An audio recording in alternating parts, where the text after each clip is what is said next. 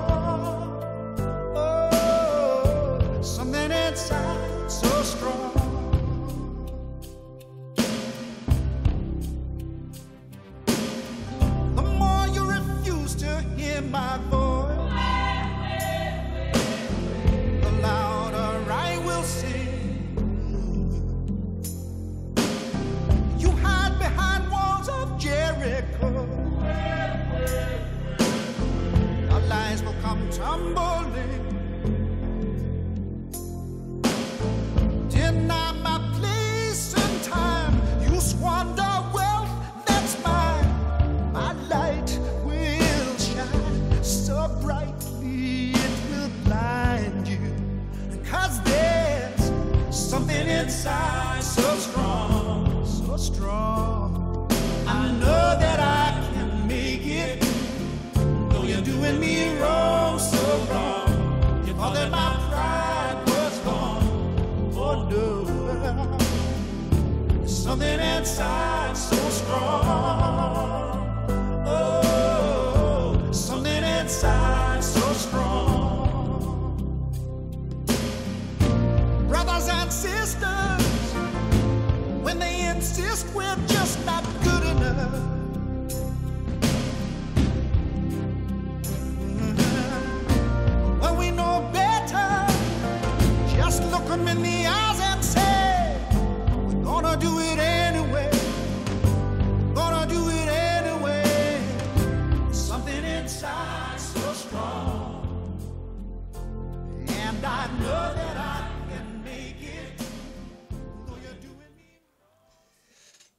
Beloved, beloved, good day, good day. Welcome to Faith Without Borders. I am your host, Pastor Kelvin Sauls. So glad that you here with us and uh, starting yet another week off. It's been a momentous week for us, uh, not just uh, here in California, uh, in the United States, but of course around the world. And it's so good to uh, have you here with us.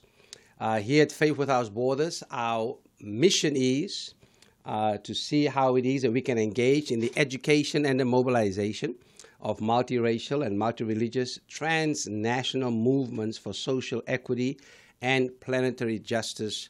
And we uh, hope to do that locally, nationally, as well as globally. Uh, I use the word globally, which kind of brings together the intersection of local and global. And so we are really uh, excited about this. This is the second installment for us of a 10 week series entitled Intersectional Convergence Organizing and Mobilizing for Inclusivity, Equality, and Equity. And so, as we uh, gather once again uh, on this day, seeing how it is that we can continue to do the work that He set before us, Uh, it is so important for us to realize that as we continue to fight and face one of the uh, one of the deadliest global pandemics experienced, the activation of courageous movements for racial equity, and prepare for the most consequential elections in recent United States history. This 10 week series will uh, invite us to see how we can continue to examine the critical issues facing you know, uh, us locally, nationally, and globally, and to see how we can explore strategic solutions for long term transformative impact. That's the key there long term transformative impact because this is not a moment, this has been a movement.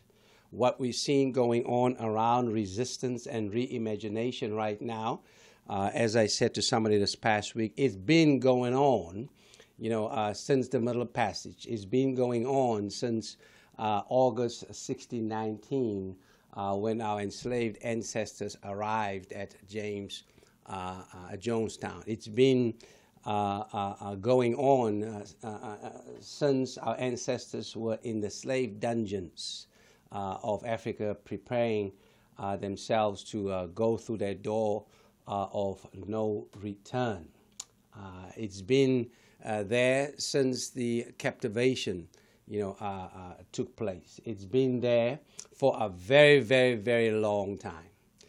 Um, and so uh, we want to make that connection. We want to make sure that we see the continuity of what's been going on around resistance uh, and reimagination. And of course, this week, you know, uh, the 57th, you know, uh, uh, annual commemoration of the March on Washington, the Poor People's March that uh, uh, took place in that, you know, speech that Dr. King gave, the resistance and the reimagination was even in there. And we'll talk more about that uh, later on. And so it's just uh, uh, great to be with you, to be on this journey. We are, you know, less than 75 days, you know, uh, from November the 3rd. And we want to uh, encourage folk to uh, register to vote. I got my notification two days ago. So before this weekend is over, I'm going to make sure I'm registered to vote. Um, we have a little over a month left over for the census. Make sure that you are in the count. Uh, so these are two fundamental aspects, you know, uh, of our democracy. The make make sure that we are counted, so we can take care of the three R's, right? Respect for being counted. Secondly, uh, uh resources that uh, uh, needs to come our way that we are entitled to, and uh, of course, representation. Representation is uh, key, and we'll talk a little bit more about that as well. Um, so that's what the census is all about. One fundamental aspect of our democracy: be be in the count, and then make being in the count count by voting. You know, so uh, that is again on the agenda right now as uh, we see a lot of struggle going on. You know, in Congress um, uh, to see how we can move forward uh, the John Lewis um, Voting Rights Act, you know, within Congress, and so we know that our representatives are working hard around that, fighting for it, and we certainly want to be the wind beneath their wings as they do what they need to do, uh, representing us. So these are consequential times.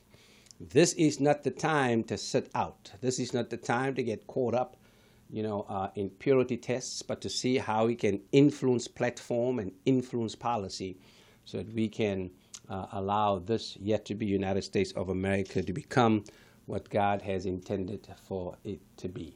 And so when I say God, certainly uh, I'm talking about the God of justice. I'm talking about the God of equality and equity, the God of inclusivity, the God of dignity, the God of humanity. Uh, we're not talking about a God that's been influenced by or infected with the ideology and the theology of white supremacy. We want to be clear about that uh, around, you know, uh, who we are talking about and how do we connect with, you know, who and what God is all about. And so uh, it's so good today uh, to talk with uh, um, one of our elected representatives who happens to be a a sister of mine, a friend of mine, one uh, whom I have a lot of respect for and appreciate uh, so much, uh, Senator Holly Mitchell, and we'll hear from her in a few minutes in our conversation, and then you know we'll be connecting you know with all that's coming up around celebrating Black joy as resistance. That's what it's going to be about. But we're going to kick off uh, because we've talked about the census. We're going to kick off uh, with a video uh, that just uh, reminds us about you know what the census is all about.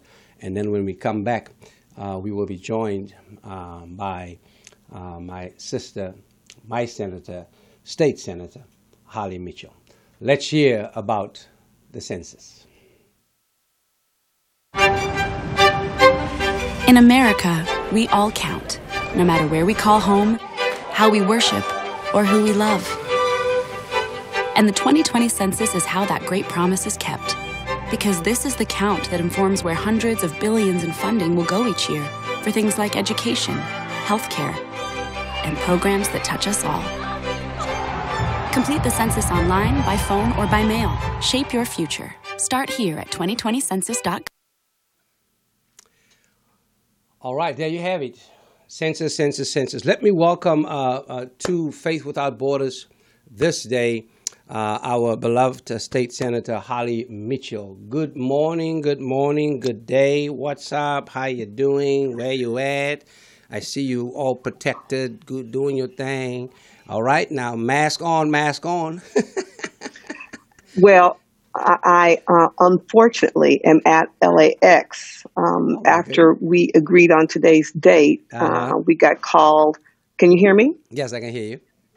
Got called back into. Uh, I've got to go into meetings with the administration this afternoon, Okay. and because of COVID, we have fewer and fewer flights hmm um, that are flying between LA and Sacramento. So the only flight I could get on was a 9:50 flight. Lord. So I'm here at the airport. I came early to try to find the quietest corner past security. Uh, and so I know this is not ideal, but um, I'm going to do the best I can. Well, listen, you're doing what you always do. You're setting an example. you're out there, you masked on, you, you, you're doing what uh, uh, we got to do to slow the spread. And so uh, that, that, look at this, look at the color of that mask. My goodness. See? anyway, let's, let's, uh, let's, uh, let's. Uh, we'll, we'll, we'll understand and work with the interruptions, you know, uh, and, but we're just glad you're able to, you know, be uh, with us. Let's, uh, let's get going. Um, this certainly, as I mentioned, has been a momentous week. We want to go ahead and start there. Uh, history being made, of course, you know, uh, with you know uh, Kamala Harris. We certainly know her and you know go ways back, you know, with her. We've had the the Democratic National Convention this past week. Uh, why don't you uh, just maybe share a little bit about some highlights for you, what stood out for you, um, and uh, what's the you know um, ultimate message that come that came out of this week, and uh, and how do we kind of uh, take note of that as we uh, as we continue to move in what's going to happen not just this week, but what needs to happen between now, you know, and November the third. So you're right. This has been um, a.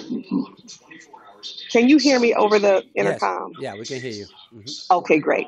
I agree with you, Pastor Sauls. This has been an absolutely momentous uh, several weeks. You know, uh, this is we're coming up on the 100th anniversary of the women's right to vote. hmm This is the uh, 55th anniversary of the 1965 Voting Rights Act. Uh, you talked about the Poor People's Campaign, and you know, as a black woman, a black female Californian, a black female policymaker, elected official, I can't tell you the pride I felt uh, watching our sister, our U.S. Senate sister Kamala Harris, um, take the stage um, and tell the American public her story, her story of immigration, her story of civil rights, her story of justice. Um, it just made me proud to watch her. You know, I've been to any number of conven- conventions over my professional career. I think my first Democratic National Convention was probably um, uh, 92 in New York when Jesse hmm Jackson was on the ticket, and I've been to every convention since. And this was different. but it was powerful and profound. I think the um, the use of technology was brilliant. I Mm-hmm. think they did a very good job. I think probably more people, besides like you know policy wonks like me, actually watched Mm-hmm. to see the American people when they did the roll call, uh, gave us a glimpse of what our country really looks like and its diversity and yet its unity. Uh, and you're right, we've got um, all of us have work to do over these next 70 days to make sure we are in a strong position, Pastor Sauls, to take our country back, to elect um, two people who get it who understand the unique needs of every American, every California resident, regardless of race, creed, or color, or immigration status. So we've got work to do, but I believe fundamentally we're going to do the right thing and have a different outcome this November 3rd. In terms of the Biden Harris ticket, uh, Senator Mitchell, how is this ticket for us a, um, a convergence and an intersectional moment, you know, with, you know, uh, the two of them, you know, uh, of course, you know, uh, Biden having, you know, sought this nomination 30 years ago, and, uh, and, and, and here he is. You know, um, of course, you know, uh, uh, people are going to throw the purity test, you know, on, and we'll get to that in a minute. But how is this ticket for us in this moment? How is it for us just a powerful convergence and invitation to intersectionality as we seek to move to greater inclusivity, equality, and equity? I think fundamentally it's it it's it's a multi generational ticket. It's a reflection of the breadth and reach of the Democratic Party. Um, it's certainly a multiracial, multi-gender um, cross section. So it's got to be probably one of the most unique pairings, um, if you think about it, um, ever. Given her experience in the U.S. Senate, her experience as she referred to herself here in California as the top cop, uh, given her experience as a prosecutor, um, and given his decades of experience in the U.S. Senate, I think they have some common ground. Um, but I also think they have some very different perspectives, as became apparent when Kamala was a presidential um, uh, candidate uh, on the debate stage. And so I think that combination of life experience and perspective um, will create um, a unique leadership blend, if you will, that will benefit us all. I'm looking forward to it. I'm looking forward to a Biden Harris administration and all the opportunities that will bring really for all of us. Yeah, yeah.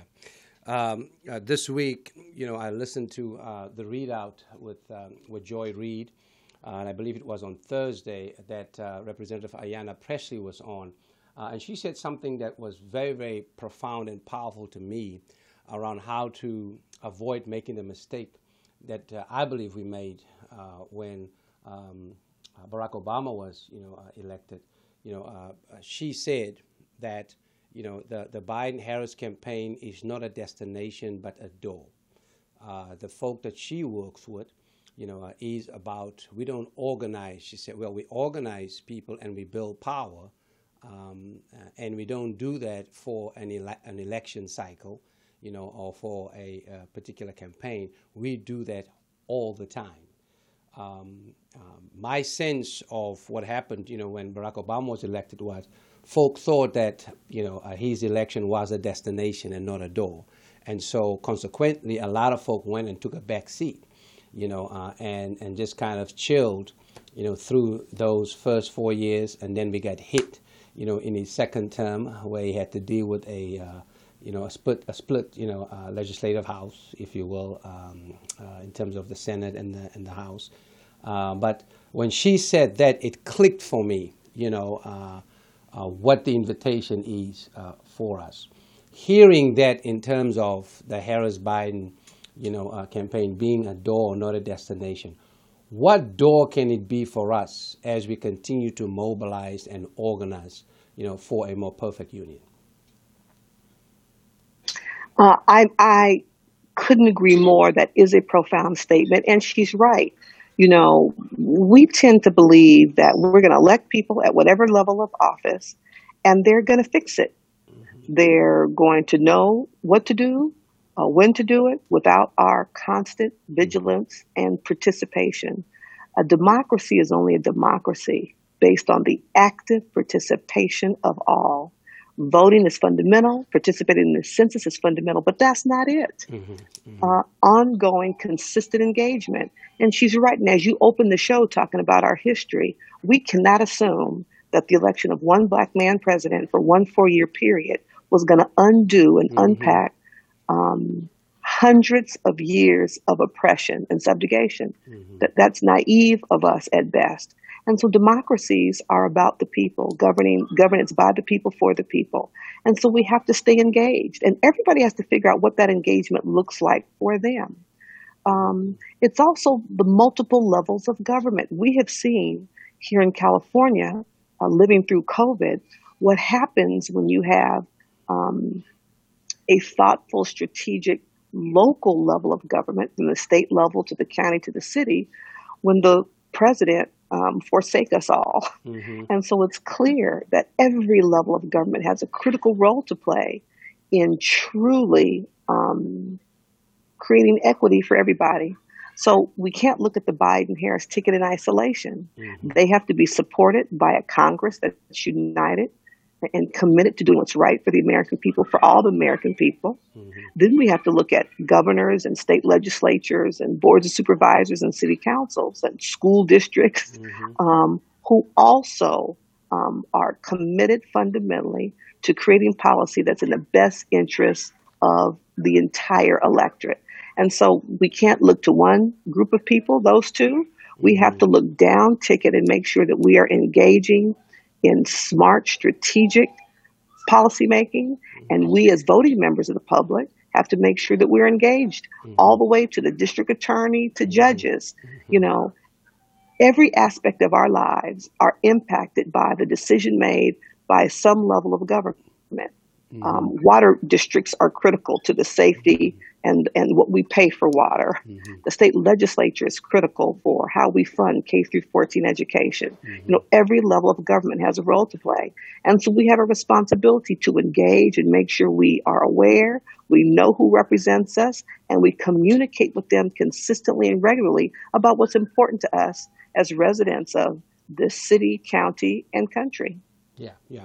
And indeed, we, we I mean, we cannot disengage. Uh, uh, my sense is if you are a, a, black person or a person of color in the United States, your very presence in this country is political. So when people try to talk about, well, I'm not that political, I don't like politics, I don't try to get, engage in it, you know, um, uh, even though we have a, repre, uh, a representative, you know, uh, government, uh, you're right, our involvement is just critical, imperative, you know, uh, and, and essential. You know, uh, that's how we live out our faith if you are a person of faith. But most important, because you're a human being, that's how you have to right. uh, engage. Right. You know, uh, you know, Pastor Sauls, I, I, believe black people, underrepresented people, poor people don't have the luxury to not engage mm-hmm. because we tend to be more reliant on government than less. Mm-hmm. Mm-hmm. And so we have a fundamental responsibility because our children attend public schools, right? Um, you know, my parents uh, were were public servants, uh, met as eligibility workers working for the LA County Department of uh, DCFS, and spent their entire careers working for the state of California. And mm-hmm. so, you know, government has been our employer, it has been um, our protector. Um, uh, it's been it's been there for us when we need it through Medi-Cal and CalWORKS and mm-hmm. and CalFresh. So public housing, mm-hmm. um, um, subsidized housing. So we have a responsibility fundamentally to engage to make sure that you know government is there for us and supports us. When you think about the number of African Americans who have had full careers and pensions working with the United States Postal Service, mm-hmm. so think about government not only as our as representation, um, but also an employer. Mm-hmm. It mm-hmm. you know government workers have helped build the middle class in this country. Yeah all of us have someone in our family yeah. who is a school teacher, uh, you know, the social worker, uh, postal worker, some capacity. So I think that we should think of it in that context as well. Yeah, yeah. They have been service providers. They have been public servants, mm-hmm. which is a noble calling, um, and it's a part of our rich history and tradition as well. Yeah, I mean, it's just amazing how, you know, as we, you know, seek to strengthen the voting rights, you know, uh, there is just such an out, you know, uh, outlandish, you know, attack on, you know, uh, voting rights, you know, uh, by way of, uh, it's almost like, you know, uh, suppression, voter suppression by any means necessary, even if we need to cripple the, you know, the postal service around that. I mean, that's just the boldness of bigotry you know, during during this time. Uh, I have one more uh, question around the national ticket, then I'm going to quickly switch to you know some uh, some local stuff. Uh, we know that a lot of people have you know has already you know uh, thrown in the purity test you know uh, on you know the the Harris Biden you know ticket, especially towards you know Kamala. I am a a black immigrant, and so you know the, the the the thing that I have you know had to deal with you know in the United States as a black immigrant you know, has always been this question, you know, from the black community, you know, am I black enough? You know, because I wasn't born and raised here, even though I was born in Africa, you know, uh, uh, uh around that. And, and that's always, you know, uh, for me, that's, that's an invitation to conversation, you know, around what's the definition of that and, and who is, you know, uh, uh, black enough, you know, around that. That's, of course, taking place right now with Kamala aside, you know, from, you know, her heritage, of course, uh, gender, you know, as well. And a lot of us, you know, are, are really, you know, stepping up uh, by, by, by saying that, you know, we will challenge that, you know, uh, in terms of how people seek to, you know, uh, put that purity test, you know, on it instead. You know, it should be, you know, a test of platform. Uh, it should be a test of what policy we ought to, you know, advocate for, you know, around that. What's, you know, your message to uh, folk who kind of throw that, you know, and it's always our folk uh, uh, really paving the way uh, for white folk to then, you know, uh, come bring out the bulldozer, right? You know, we always crack the door open, you know, and then, you know, then the bulldozer come, and, that, and, and, and that's already happened around that. What's your message, you know, uh, to the black community, you know, during during this time around not just the historic nature of, you know, um, you know, Kamala's nomination, right, uh, and her being on the ticket, but the possibility for the future that it provides for us in terms of the diversity within the black community, uh, uh, as well as the diversity, you know, uh, within communities of color and how we move together in solidarity. I appreciate the question. And, you know, let me first say that we cannot afford to be distracted. We can't afford to be distracted. Mm-hmm. And I believe that's a, a, a, a, tactic mm-hmm. to distract us from what's really important. We shouldn't be surprised about is she black enough mm-hmm. being the issue because Barack Obama faced the same right. debate. Mm-hmm. What is deeply troubling to me uh, are the gender based attacks. And I guess mm-hmm. we shouldn't be proud, uh, surprised about them either. You know, Shirley Chisholm said 50 years ago that she would see a black man elected before she saw a woman of any race. Mm-hmm. Uh, as a woman uh, in public office, I can certainly tell you there is a different standard. There is a double standard for us uh, in terms of the expectations of the general public. Mm-hmm. We saw it with the campaign of Hillary Clinton.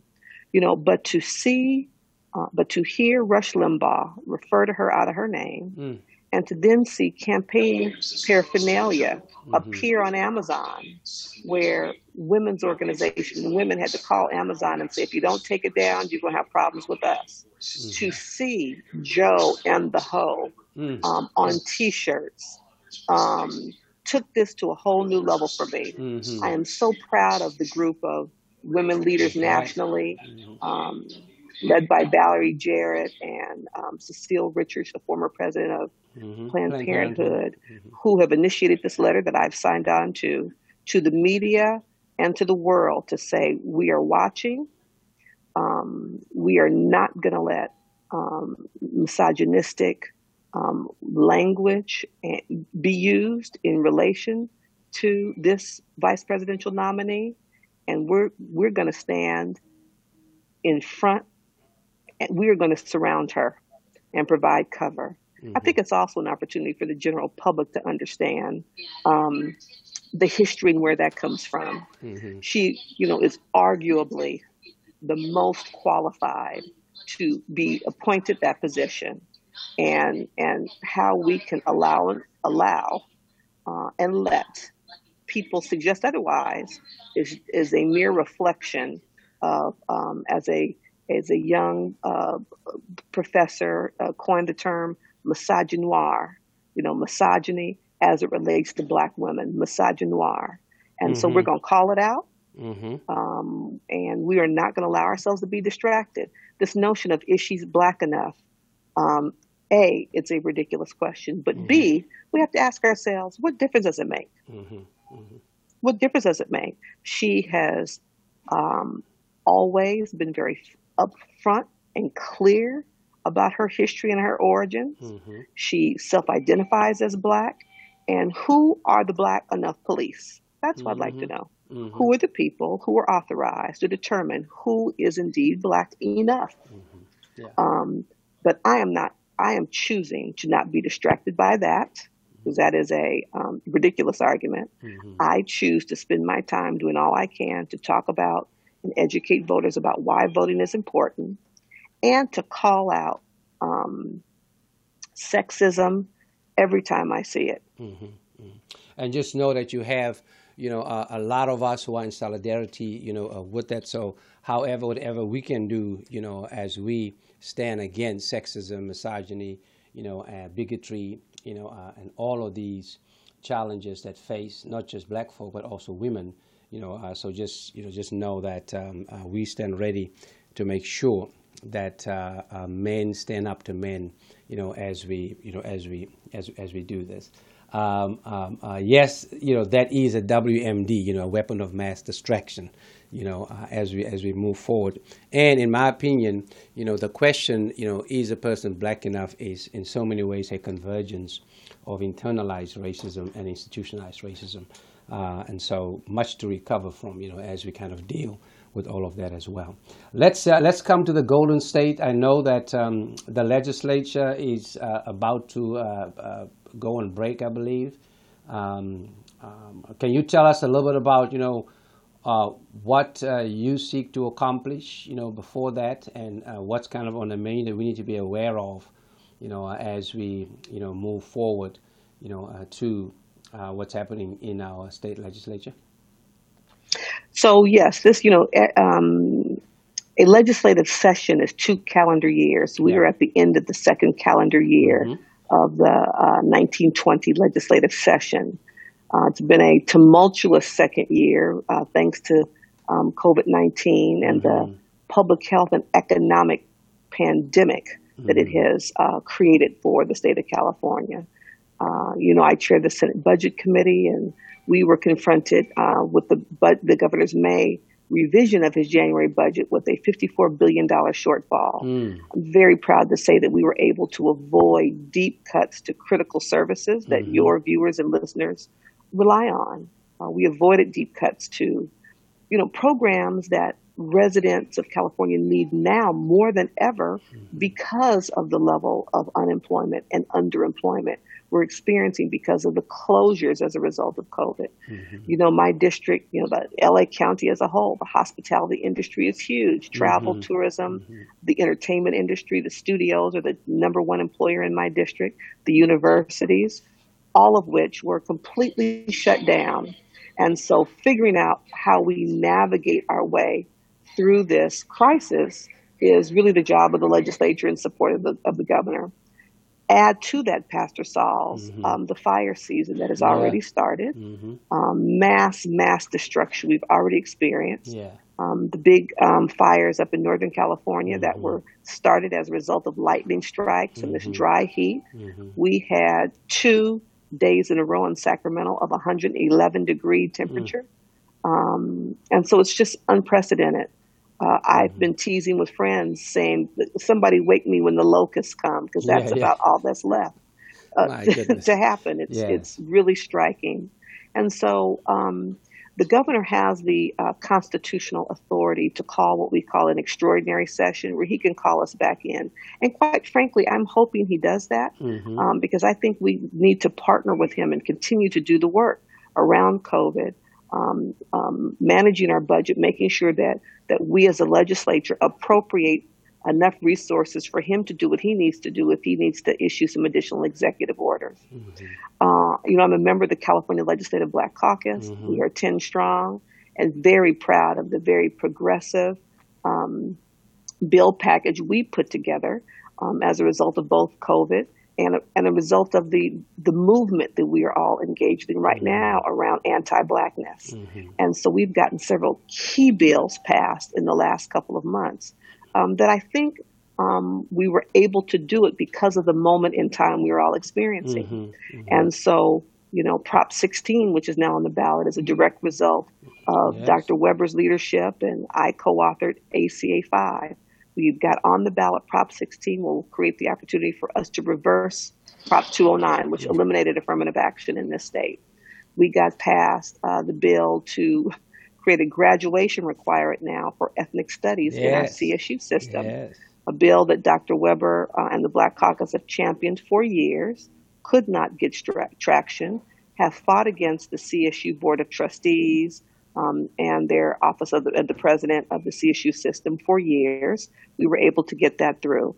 And again, you know, the Black Caucus and I have taken the leadership role my entire 10 years now in the legislature around criminal justice and juvenile justice right sizing. And so we've continued to um, put forward legislation to hold law enforcement accountable uh, in a very transparent and public way, uh, cutting edge bills that um, um, have been have been leaders, quite frankly, in our country. We get calls from our colleagues, state legislators across the country. How did you do it? Can you share the language? So I'm proud of what we've been able to do as a collective. The power of the collective um, has been evident in our success in getting these three bills through the process. And we'll continue to monitor and push the envelope to create a, uh, a, a state of equity for mm-hmm. black people, for underrepresented people, for poor people.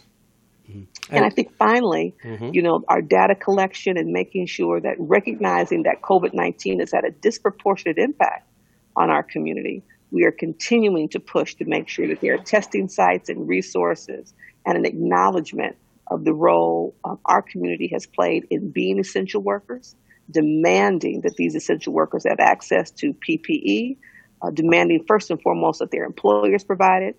And, and if and when they don't, we will hold them accountable and the government will provide it for them.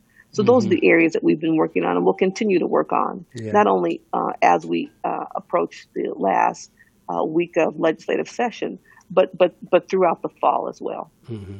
Great, great, great. I hope uh, you all have in that package, you know, uh, uh, SB 793, which is you know around flavored tobacco you know, uh, bill that's uh, that, that that's in there uh, without an exemption to menthol. So, uh, so I want to make sure if it's not in there, we certainly well, you, you know, it, mm-hmm. it's not a Black Caucus priority, okay. um, and you know, it's been hugely controversial. Uh, yes. I have supported the bill from the very beginning. I, I'm a member of the Senate Health Committee, and I voted for it in Health Committee and on the floor. Mm-hmm. Um, and the Black community appears to be divided. Uh, mm-hmm. From my perspective, Black people have been targeted by the tobacco industry for decades. Yeah. Mm-hmm. Our children have been targeted. And when you look at the disproportionate rate of emphysema and lung cancer among black people, it's, it's, it's, it's, it's no argument from my perspective. Yeah. Um, you know, people want to argue fundamental rights. Well, that's no different than mandatory mask wearing or seatbelts in cars or helmets. Mm-hmm. Um, mm-hmm when you, you know, willfully engage in an activity that research has shown for decades is not good for your health, is a toxin, mm-hmm. um, it is in the public good to limit access, quite frankly. Mm-hmm. Um, when we look at the impact to our bottom line as budget chair, um, to the Medi-Cal system in terms of what all of us pay out um, to to support people who suffer as a result of the consequence of many years of smoking is evident. Yeah. And I think, lastly, I'd say, as um, a woman who lost her father and a brother to lung cancer, both of both of whom were introduced to smoking by the government. Mm. My father, as a uh, veteran, as a, as a veteran of the Second World War, mm. and my brother as a veteran of Vietnam, mm. we know the role that the tobacco industry played and what the U.S. military did in introducing tobacco uh, and smoking to generations of men. And so uh, I stand by my vote in support of 793. It is uh, not a racist bill.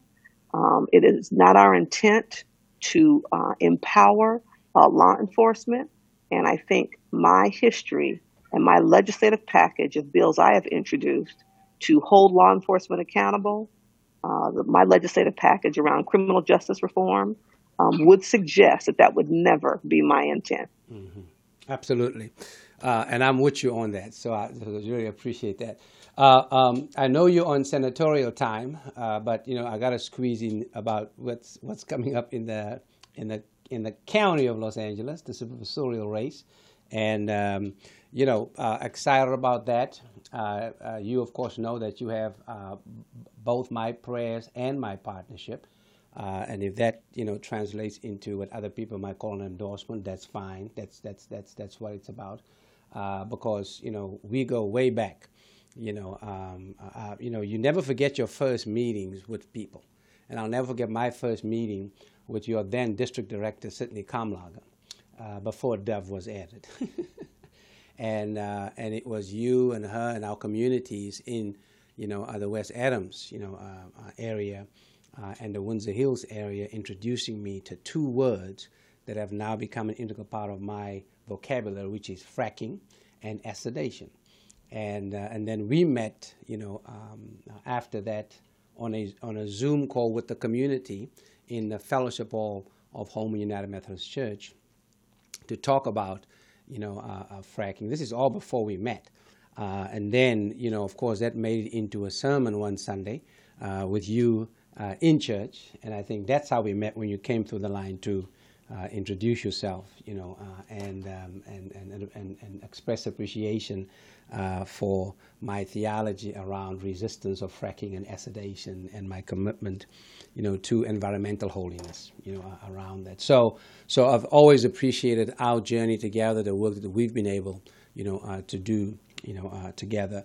Uh, would you share with us, you know, uh, just you know, a little bit about your vision, your platform, you know, as you seek, you know, you know, the the position of you know, uh, supervisor for the second district of uh, the county of Los Angeles.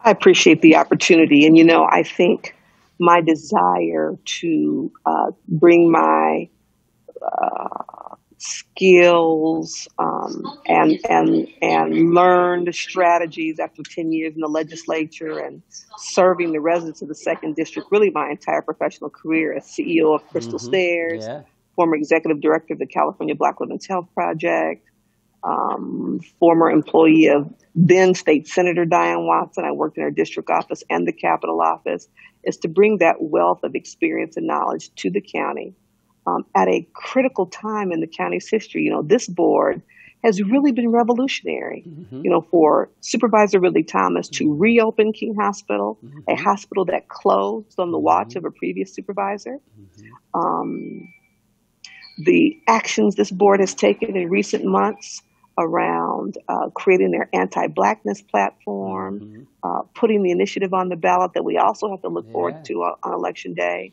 that will allocate 10% of their discretionary funding to, you know, critical anti-black community-based support and services. Um, their work around holding law enforcement accountable and, and creating the um, oversight committee for the sheriff's department, um, all the work that they have done to pause the construction of a county jail, to acknowledge that they shouldn't rebuild what was there, mm-hmm. and to really have some thoughtful consideration in terms of what makes sense for the county in the future. Mm-hmm. Uh, their work around transit, their work around the environment, their uh, sustainability plan. It is a they, they have done phenomenal work. Mm-hmm. And the beauty of it is, from my perspective, is this next iteration of the work can be and should be equally as progressive and profound and meaningful for the residents of the second district. Mm-hmm. The second district must elect someone who is going to fight for and demand equity, mm-hmm. someone who is going to acknowledge the fact that you know over one third of all of LA County's unhoused residents hail from the second district. The majority of the children in LA County's foster care system hail from the second district. Um, the the the health disparities, the um, food deserts, the housing affordability concerns, concerns around gentrification and production. We're you know in the middle of a deep deep debate mm-hmm. about what our community will look like in the future. Mm-hmm. Um, people who are single family homeowners are deeply concerned about expansion and production that will change the look and, and character of their communities. Mm-hmm. And yet, we also must balance the reality that far too many residents in the second district don't have access to housing, affordable and otherwise. And so, those are critical public policy discussions, meaty discussions that we have to grapple with um, and work through in the best interest of the collective. You know, as we come out of COVID 19, I'm deeply concerned about um, how the slow recovery of our economy are going to impact my people. Yeah. Um, how how our unhoused numbers are likely to increase because of the slow recovery. And so I'm running be, for the same reasons I ran for the assembly uh, back in 2010. Um, I, I- back then, le- leading Crystal Stairs, I saw a state legislature that was poised and did cut a billion dollars out of subsidized child care, and I knew the impact that would have on a family's ability to work, um, knowing that they couldn't afford high quality, affordable care for their children. So it's the same kind of drive and commitment um, that I am now taking to this race for the supervisors, um, because I believe that's the kind of representation that our community is entitled to. That's why I'm running. and you've been running, and I'm glad to run with you. Uh, so uh, don't run too fast because sometimes it's hard to keep up with you.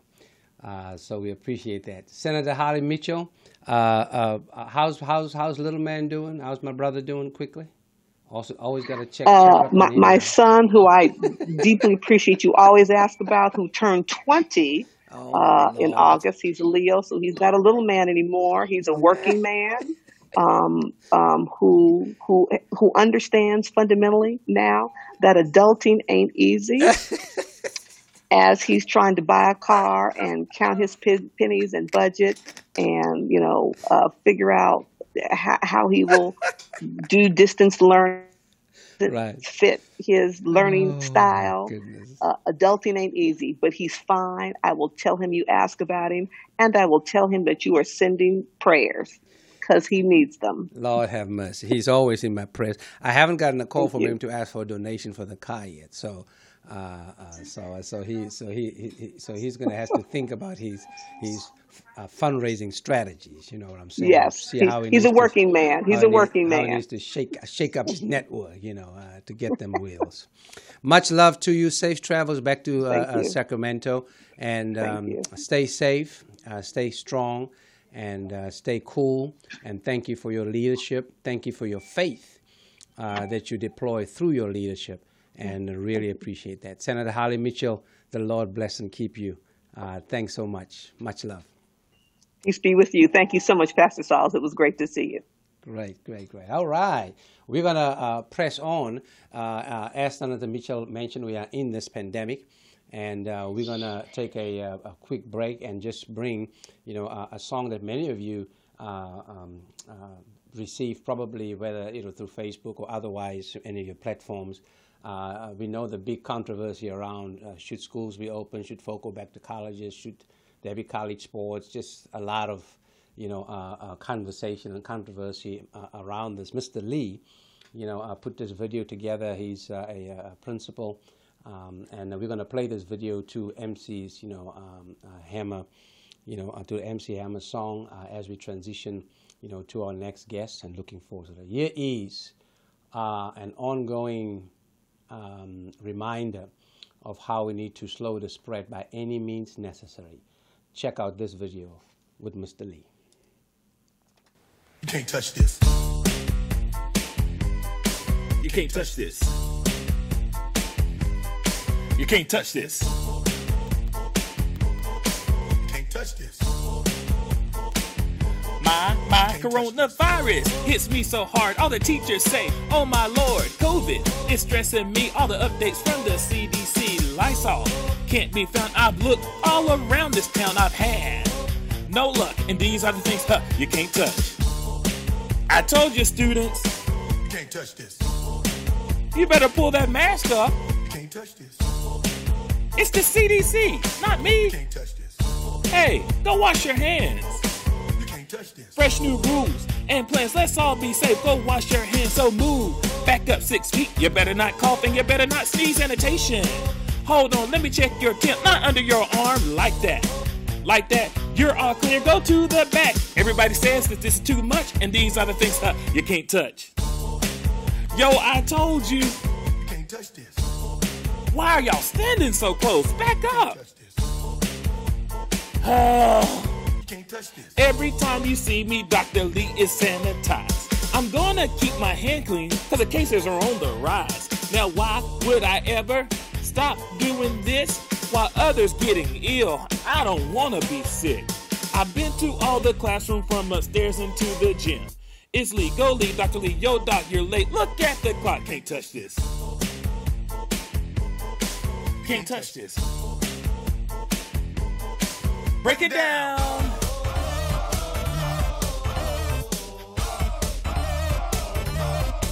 Six feet.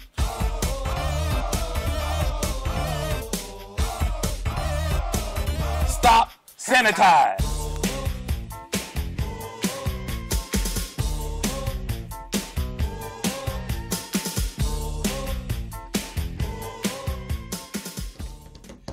That's Mr. Lee, y'all. Hammer time. All right.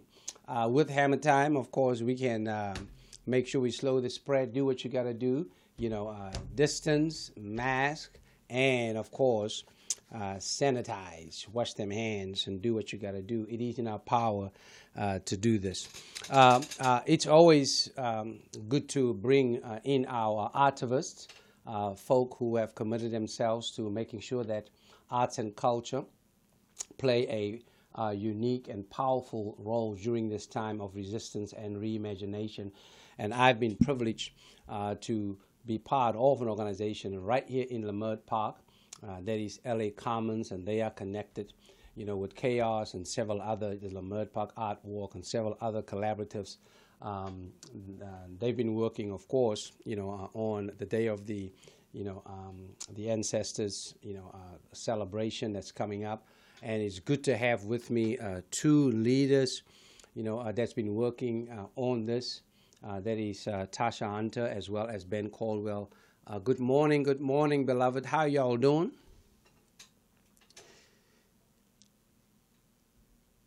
All right. There we go. Good morning. Hey, hey, how you doing, my sister?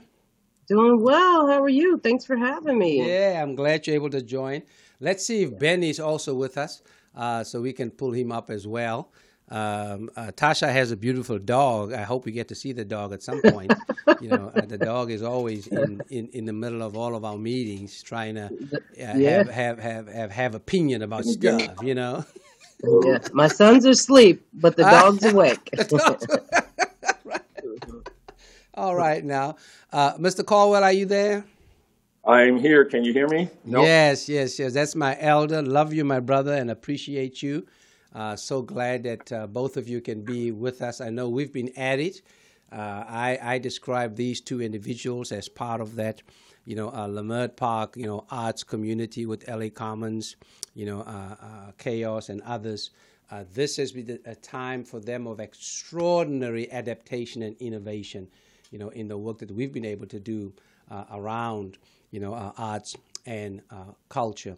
Uh, but let me, uh, uh, uh, just by way of, you know, uh, uh, honoring uh, Ben, Ben, uh, just tell us a little bit about the organization that you are part of, and I'm going to ask Tasha to do the same thing. Then we're going to dig into what's coming up today at 11 and next Sunday uh, uh, at uh, at one o'clock. So Ben, quickly, you know, just uh, Okay. uh, the work that you've been doing in Leimert Park, extraordinary work, and we really appreciate that.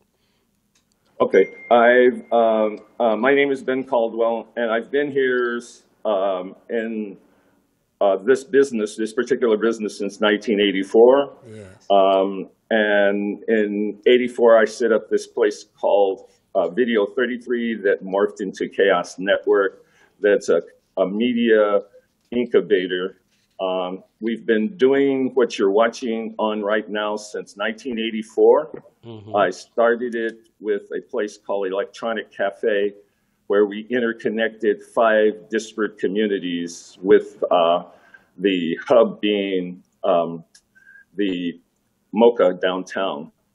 And we connected Asian community, Latino community, uh, um, a Jewish community with this black community of Leimert Park. And that's what spawned this place. Uh, and from then on, I've been working with youth and the whole span of community with media. Absolutely. And and Ben, I mean, you are just such a a powerful example of what uh, this series that I'm on right now, you know, around convergence, intersectionality, you know, uh, for greater equality, inclusivity, and equity.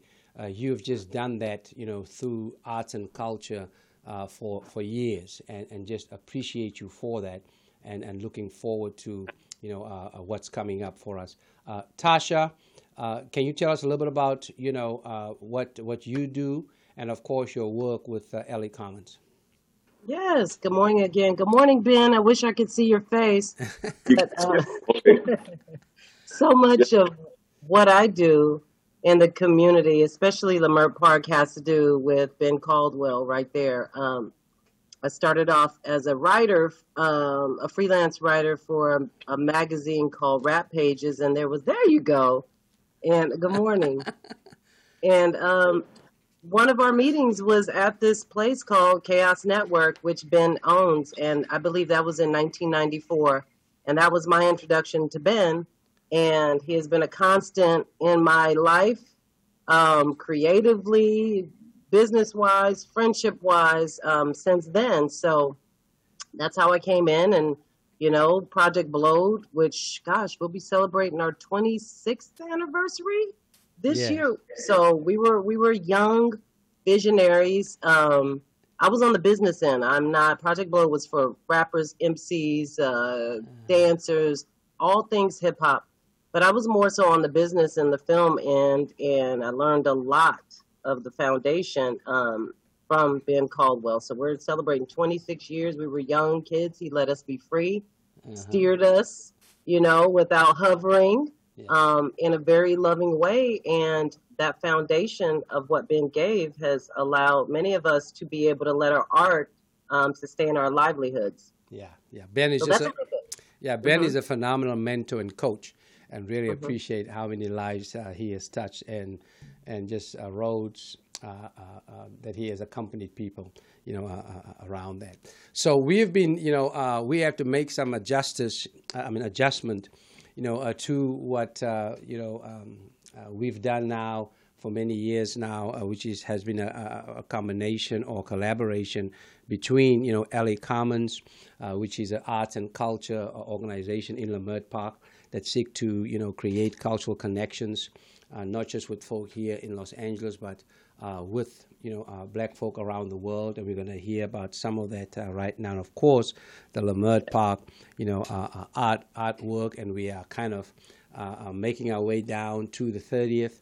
Uh, but Tasha, maybe say a little bit about what adjustments we had to make and what's been on the menu, you know, uh, uh, for that. Because I mean, we've gone deep and broad in, in Mhm. unexpected ways uh, around it. So just give us just a little synopsis as to what we've been able to do, you know, um, uh, around that, and then you know we'll talk about uh, today and then um, what's coming up next Sunday.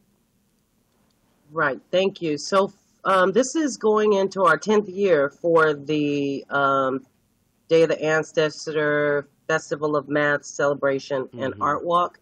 And in the past, it was the last Sunday in June in Mhm. collaboration with the Leimert Park Art Walk, which I'm sure Ben will talk about. Mhm. Um, but one of the things we had to do was figure this out. We wanted to continue to um, celebrate this special day, um, the Masks Festival, the arts, you know, the um, Ancestor Festival, and continue with the art walk. But on this particular annual event, and we just had to be able to move forward and make it do it digitally. Um, it will take place um, August the 30th. Mm-hmm. That's next week, next Sunday. Yes, yeah. and it's going to be about two and a half hours of programming. And what we shifted with is uh, the the the group through LA Commons typically goes and does these study trips all over the world every Mhm. year. And Ben has participated in a number of those trips, going to physically going to Nigeria, to Curacao, to Brazil, to South Africa, um, just all different places. Well, this year what we did is since our network um, since our network is online, um, we brought speakers in that they actually met during the time while in those countries and have have these um, diaspora dialogues. You have that flyer up that shows um, a dialogue that's happening today at 11, and it's about Nigeria. We'll have a, um, Adune performing as well as um, Jametta Rose, a conversation and dialogue and some music. So we've taken everything online, and on the 30th, we'll show some of the footage from these events Mm-hmm. as well as um, live performances. Yeah, I mean those uh, those uh, dialogues have just been extraordinary, um, and I'm going to ask Felicia to put on what's going to happen today. Uh, it's the uh, uh, the final dialogue in this series, and I say in this series because I'm hoping that we continue these you know diaspora dialogues today. We're going to be connecting with Nigeria. You know, uh, uh, uh, the last one we connected with. Um, I believe um, I think it was Cu- uh, Curacao, uh, and then yeah. and then South Africa prior to that, and then Zambia. I mean, so we've just been connecting, you know, folk. And, and when I talk about living at the intersection of South LA and South Africa, this is how it comes together for me in arts and culture. And, and it's just been uh, great. So today at 11 o'clock, you know, you can uh, uh, uh, join us, you know, as we connect South Los Angeles with Nigeria by way of music. And I know that's going to be, you know, awesome. It's going to be beautiful and it's going to be inspirational uh, for, for what's going to be happening. There it is, you know, a diaspora dialogue today at 11.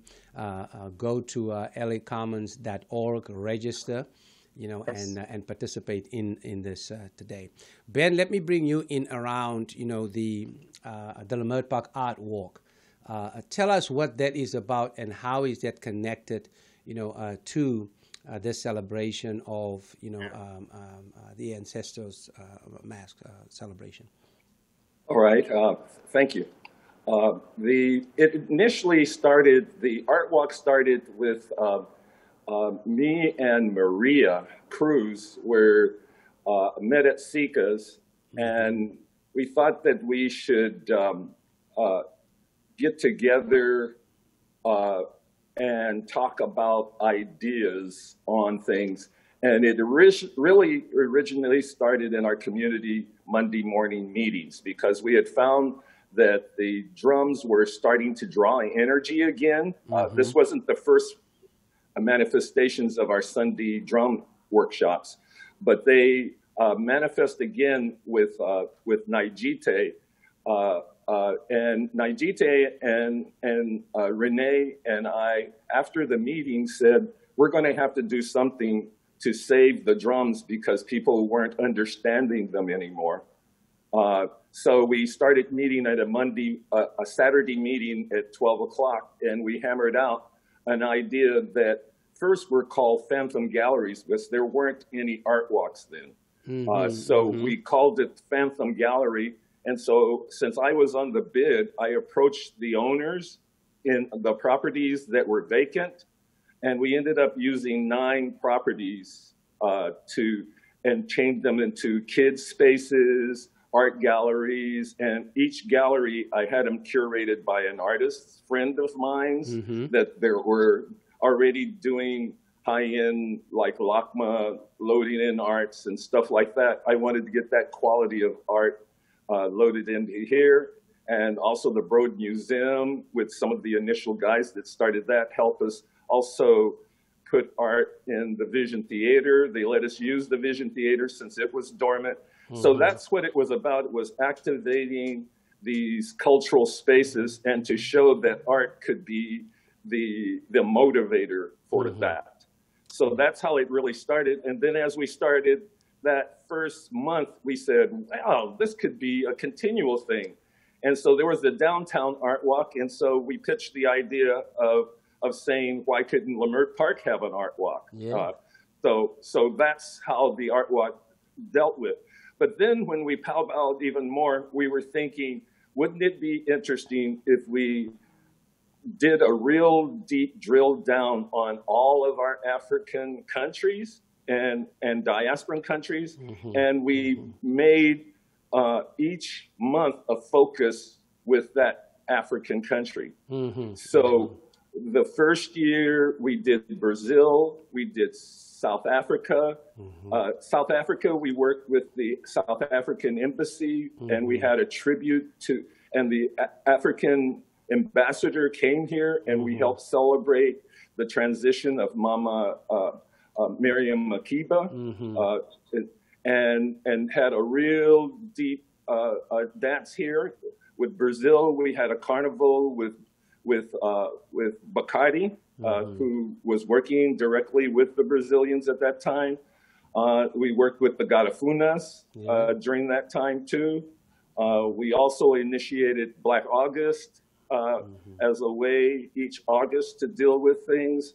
Uh, we also started dealing with uh, uh, Afrofuturism, which we called then Afro Afro geeks, the, the geek crowd, crowd getting together every every September.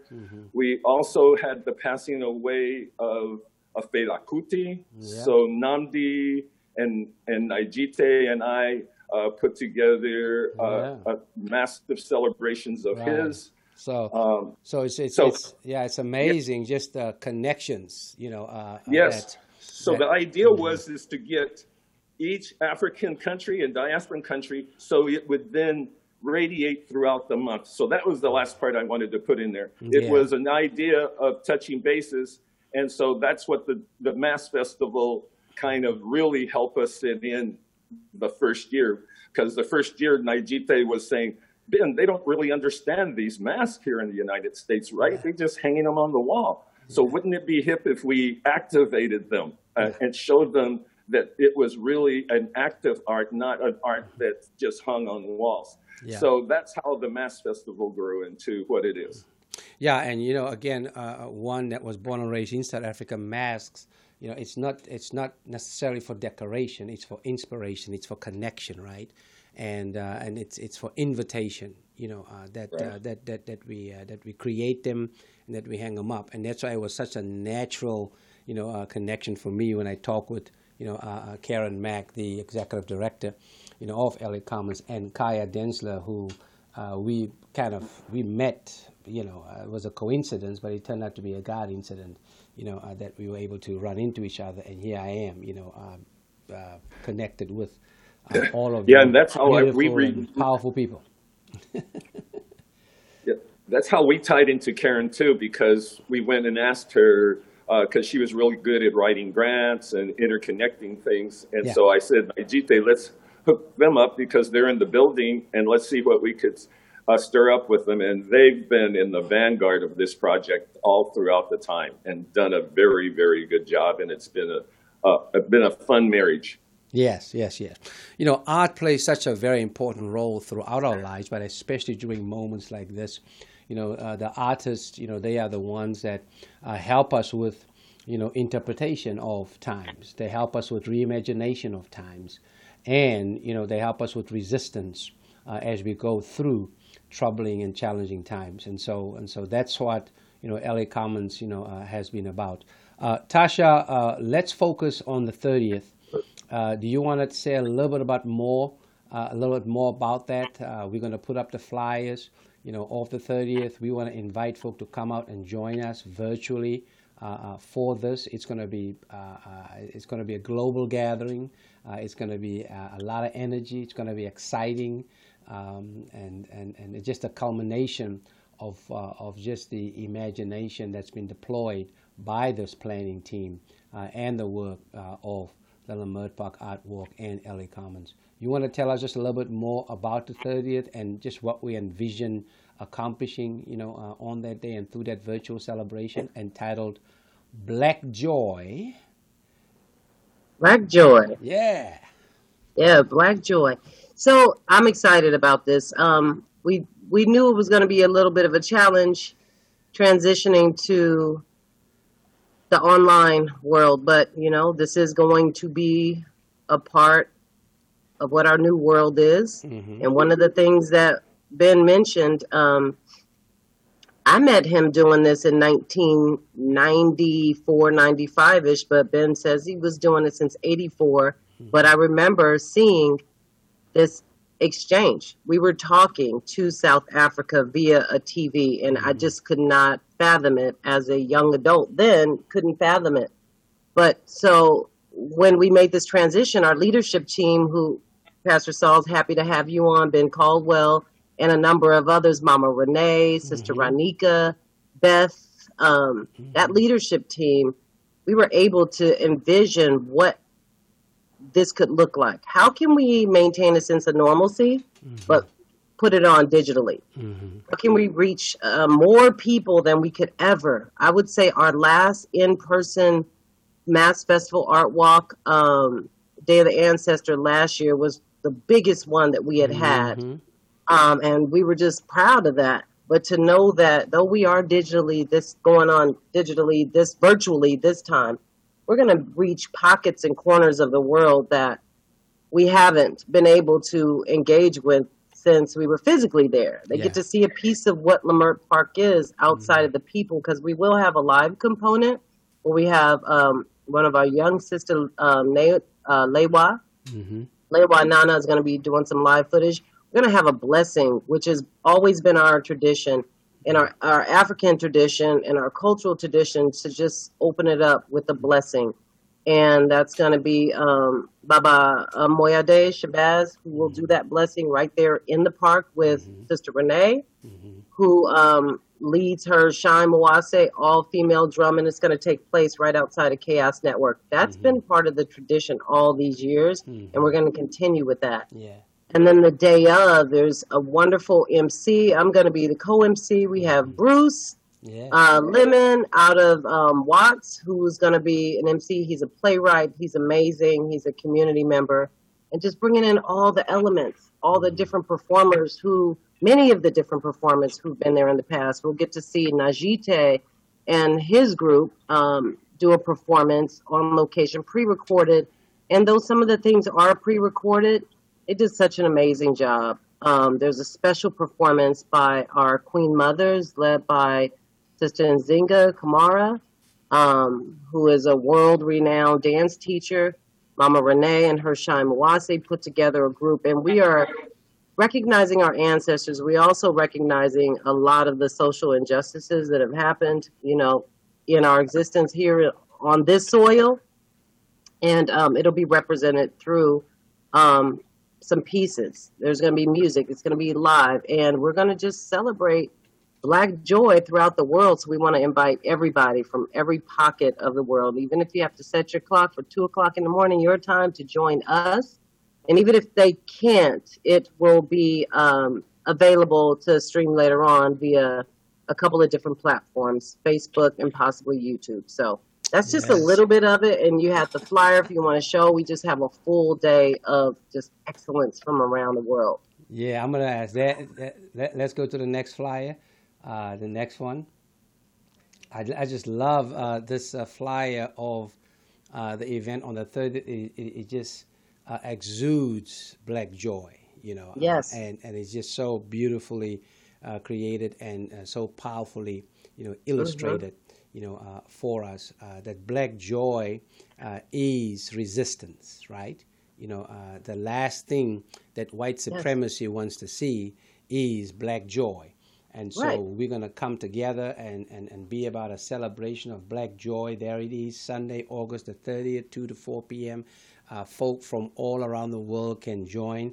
Uh, You know, this uh, uh, um, uh, series, you know, made a, a dream come uh, true for me because I was able to uh, facilitate the uh, diaspora dialogue between South Africa, you know, uh, Yes. and you know, um, uh, and the United States with my hero, you know, uh, Don Mattera, right there from my hometown of Eldorado Park, south of Johannesburg, and then we had, you know, uh, we celebrated poets, you know, uh, that day, and it was just a powerful experience And so uh, that was just great. And to close it all out now, you know, uh, next week is going to be even more uh, powerful.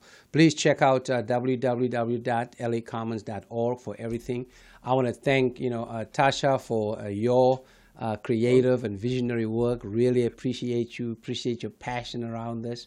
Uh, you've been, you know, uh, our convener, pushing us, you know, in every direction towards excellence, and we really appreciate that. Ben, uh, as always, much respect and much love to you, my brother, my elder. Uh, really appreciate you for who you are and for what you are uh, doing. Uh, to LA Commons and the Leimert Park Art Walk, you know, uh, keep on keeping on in the work that you do. Yes. Thanks so much. Uh, Thank beloved. you. Stay All right, safe. thank you. Stay strong. Much love. You too, bro. Awesome, awesome, awesome. As we uh, grind to a close here, we want to uh, just uh, acknowledge that this is going to be uh, a very, very powerful week uh, because we will be commemorating the 57th, you know, um, uh, March on Washington. That was a very, very powerful event that took place 57 years ago. Uh, there it is. as the flyer. Uh, SCLC is the convening organization. That's the Southern Christian Leadership Conference. Uh, and it's going to take place on Friday, August the 28th. There's going to be uh, a caravan and rally in Leimert Park. You know, uh, as you can see, it'll start at 12 uh, up until uh, 2 p.m. And then that evening is a virtual town hall. Our theme this year is Good Trouble, uh, reimagining. You know, can you bring that fly up again so I can see the theme quickly? Um, Good Trouble, reimagining, reimagining. Uh, okay, all right, we'll we'll we'll we'll we'll we'll, we'll, get it. Uh, there it is. Good trouble, uh, reimagining a racially just America. There we go. Uh, that's what it's about. Uh, it's going down on Friday. Uh, hope that folk will join us in Leimert Park, you know, at 12 noon uh, or virtual that evening at 7 p.m. Um, around that. This will celebrate, of course, the I Have a Dream speech, which in so many ways is a powerful speech. I really encourage people to take the time to listen to the entire speech, not just about the dream, right? That's powerful, and that's the reimagination. But a lot of resistance takes place in the first part, you know, uh, of that speech. You know, when King talks about economic equity, you know, when he refers to, you know, uh, uh, the check that uh, was brought you know, uh, to Washington D.C. and the response insufficient funds. We got to check that out. In it, he talks about citizens of color, you know, where he brings intersectionality and he brings inclusivity, you know, in that speech. That the dream that he was talking about was for uh, all people of color. You know, uh, uh, the point of departure, of course, you know, is black people and African Americans, but that's a door, a port of entry for the liberation, you know, uh, of uh, all people of color and uh, and indeed all people, you know, in general, you know, as we move forward. So so check out that whole speech and not just you know uh, part of it, you know, around that. And then also we want to uh, invite you to uh, join us for the day before on August the 27th at 7 p.m.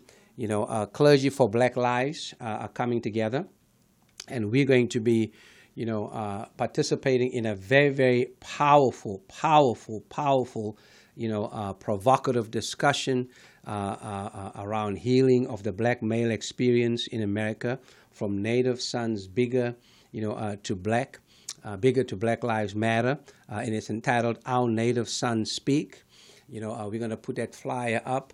You will see all of these clergy for Black Lives that are going to be participating in this. It's going to be a virtual event, and so glad uh, for Pastor um, uh, uh, Smart for coordinating this uh, with us.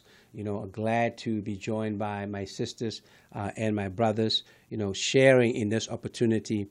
You know, of coming together to coming together to lift up you know, uh, uh, the power of black culture, the purpose of black culture, and this platform called uh, uh, black culture, you know, that invites us you know, into resistance and into reimagination. And appreciate the Southern Christian Leadership Conference for facilitating that, you know, uh, with us. Please check it out.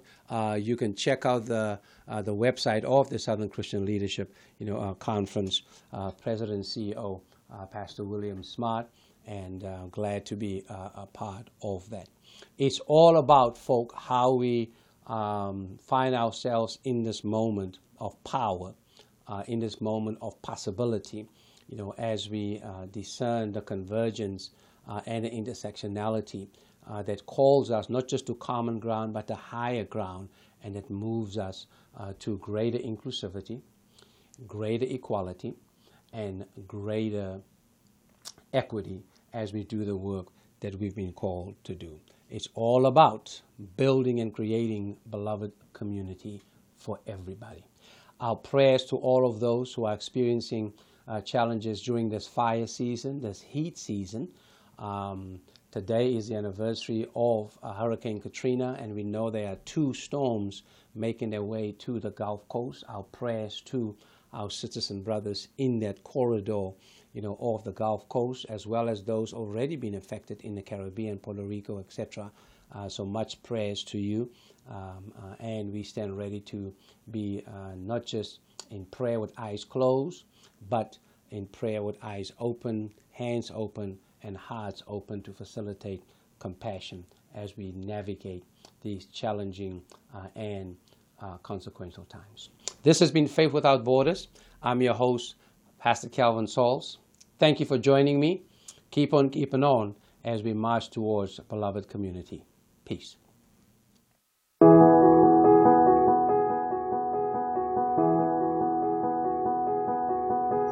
Look at all the possibilities. You and me united,